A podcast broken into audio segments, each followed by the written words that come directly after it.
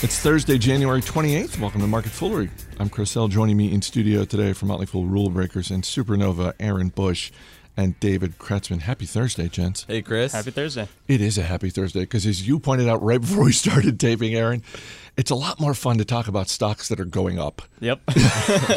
That's simple. A welcome change. it, it, it is a welcome change, and we're seeing that in PayPal. We're seeing that in Under Armour, and we're seeing that in the Facebook. Holy cow! Fourth quarter profit topped the one billion dollar mark for the first time ever, and what do you say, Aaron? I mean, It's a lot of money. it is a lot of money, and I feel like I say this every quarter, but it's it's true. It, it you just go back a few years, and the big question facing Facebook was, how in the world are they ever going to make money off of mobile? The world is increasingly going mobile. They're not making any money, and it, and when they went public, they weren't making any money. They weren't making a dime off of mobile. And now it's what is it? Is it three quarters of the money that they're pulling in? Something like that. Might be even more. 80% in the last quarter. What stood out to you in this quarter, besides obviously the headline of uh, the amount of profit this quarter has nine zeros behind it? Yeah, well, I mean, it was a monster quarter, and really just looking over the past year, it really was a monster year. There's so much business momentum going on for these guys right now. Revenue is up 44%, and considering this is a 300 billion dollar company, that's that's very fast growth for a large company. So I think that really says a lot.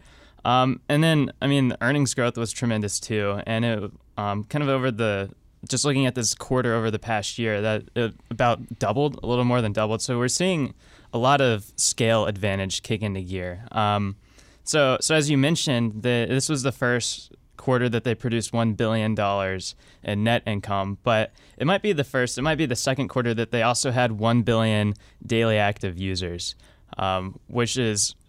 I mean, that's that's like that's an incredible number. That's a huge percentage of the world. And when you throw in um, Instagram and WhatsApp into that, you're really looking at them connecting 40% of the world's population on any given day. And that number is only ticking higher. And then when you throw in the really efficient, precise advertising into that equation, so unprecedented scale, unprecedented demographics, you really start to see um, unprecedented advertising efforts. And that's really why Facebook is just raking in the dough right now. And I think part of the enthusiasm with this stock is not just the billion dollar profit, but the recognition, David, that they haven't really tapped video as a revenue source, and they certainly haven't in any meaningful way tapped virtual reality.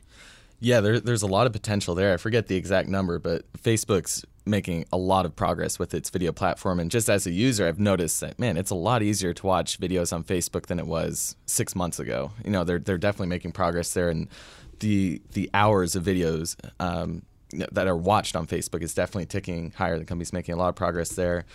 I thought it was interesting. Uh, Sandberg, she mentioned that 98 of the top 100 advertisers on Facebook are also advertising on Instagram, which recently rolled out advertising uh, within the past year. So early advertising efforts on Instagram are also grabbing hold. And uh, yeah, as you mentioned, Chris, uh, the pre orders for the Oculus headset um, are, are coming in this month.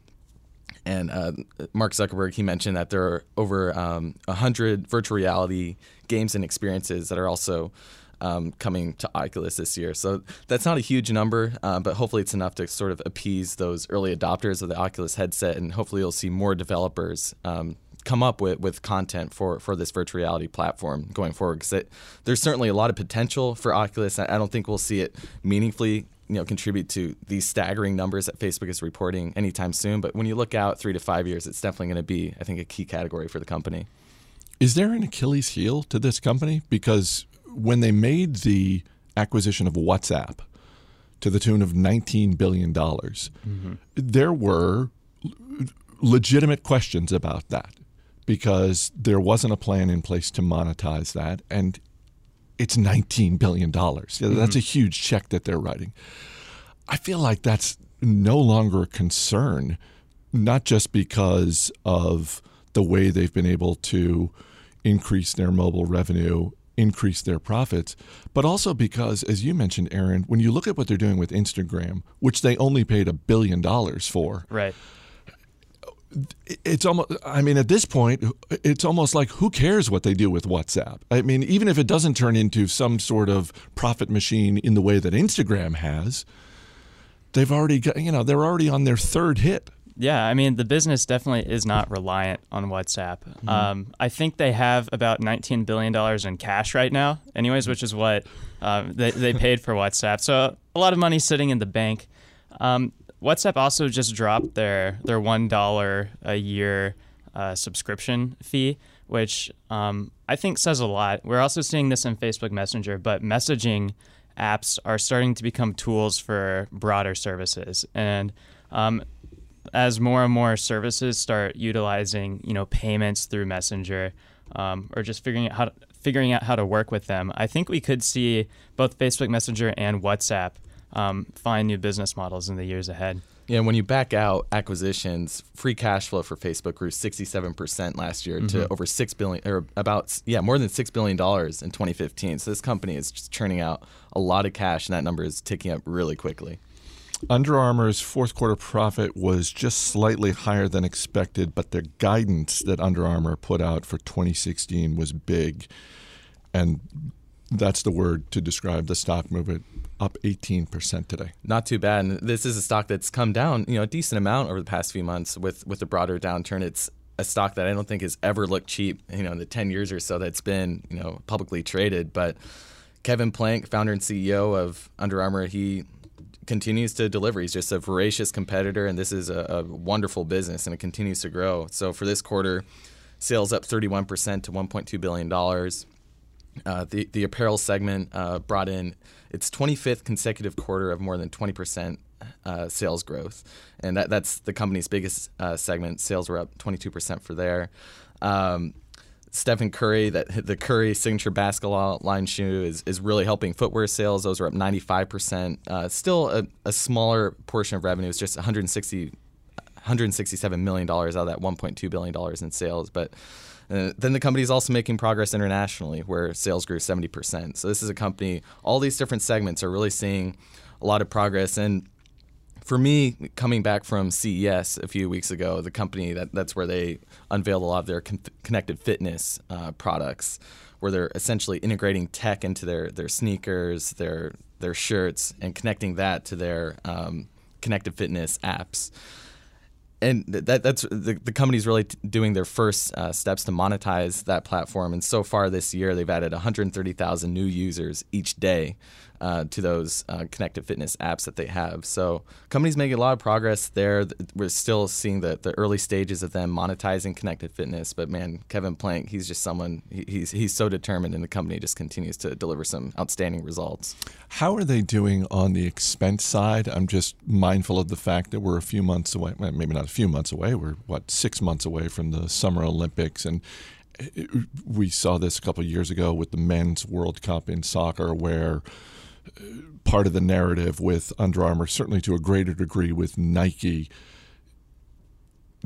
they basically came out and said, "Hey, yeah, we're going to be spending more money on marketing because it's a big global stage." Uh, I'm just curious if there was any color on that from the company. I, I didn't notice anything specifically uh, to that. Something that the the main thing that concerns me with Under Armour, financially speaking, their their cash flow production is still pretty lumpy. So it's actually down um, year over year in the fourth quarter, and it was negative as a whole in 2015. So the company is burning through cash right now. They spent 710 million dollars to acquire those three connected fitness companies that make up kind of that connected fitness ecosystem that they're building. They have uh, $670 million in debt, $130 million in cash. So this is a company, they're not cash flow positive. At least for last year, they weren't cash flow positive. They have a lot more debt than they've, they've never had this much debt in their history. So I think that that's the main potential red flag for me to watch. So we'll, we'll see. But uh, they're, they're making a huge bet on connected fitness. But um, I, I can start to see where Kevin Plank is going with this kind of connect, building this this ecosystem where it's more than just an apparel company, but integrating apparel and tech. And it's so far there's a lot of promise for that kind of ecosystem. I think. One of the big spin-offs of 2015 was eBay spinning off PayPal. Both companies reporting today and very different results, Aaron. PayPal's fourth quarter profits slightly higher than expected. Uh, revenue was up as well.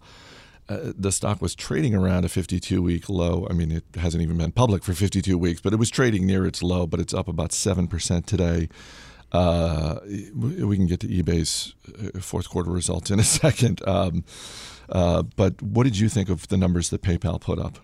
I think they're getting the job done. Um, PayPal's story is really about owning as much of the digital payment space as they really can, and that's that's really what they're doing. So this was a quarter of pretty steady market share gains. Revenue was up 15%. Earning, earnings growth was a little bit higher. Um, the operating margin was also ticked a little bit higher too as they as they gained some scale. Uh, they're generating plenty of cash flow management. Um, announced a new $2 billion share repurchase plan, um, which is always good to see. Um, but yeah, as I mentioned, so it's really about controlling as much of the digital payments arena as they can. And to kind of get a grasp on that, you have to look at all of their different brands. So PayPal itself um, continues to expand its merchant network. Um, it's striking new deals uh, recently with Alibaba, for example, um, processing significantly more payment transactions, and just as importantly, um, more transactions per active account. So people are using PayPal more than they have any time in the past. Braintree, which is kind of their white label behind the scenes payment processor for companies like Uber, Airbnb, so a lot of big names, is growing very quickly. Um, and they're making new partnerships, such as powering purchases through Facebook Messenger that was announced this past quarter as well. So seeing some progress um, with them. Venmo, which is their um, what is Venmo? It's it's their peer to peer payment platform. So we would just like have an app and I could send money your way really simply. That's great. For, do you want to do that after the show? Uh, maybe the other way around. but yeah, so their total payment volume grew 174%, which is massive. And then lastly, Xoom, which was just recently acquired. Um, it provides international money transfer services, is doing really well too. So that's a lot going on, a lot of different brands, but all of them are pretty much on fire right now and all are working towards kind of the singular purpose of owning this digital landscape.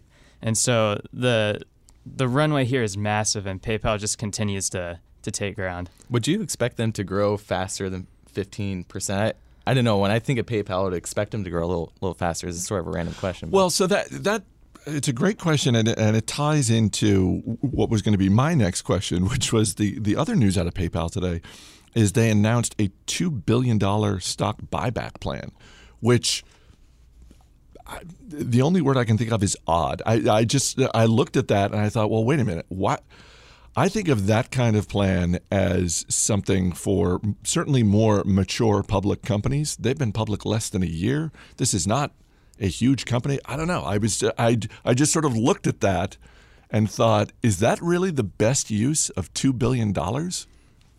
Well, PayPal is a very large business, so they're about a forty billion dollar business right now. Bigger right than now. eBay, yeah. Yeah, and and so fifteen percent is still pretty good for that size of business. It's if you look on constant currency terms, it's actually higher. So there there's a little bit there too. But they they just produce so much cash. They have about three and a half billion in cash on the balance sheet, no debt. So they do have money to work with, and if they they don't see any amazing acquisition targets and can't really just throw a lot of investment back in the business, they have to do something mm-hmm. with it. And I guess share repurchases is what they're choosing to do right now. Top of the list. eBay's eBay is almost like the opposite of Under Armour in that their quarterly results, their fourth quarter results, were masked by their guidance for 2016, which was disappointing to say the least. And uh, it's pretty striking, not just that PayPal is bigger than eBay, but when I was looking at eBay's quarter and looking at how big that company is, market cap around seven, uh, $27 billion.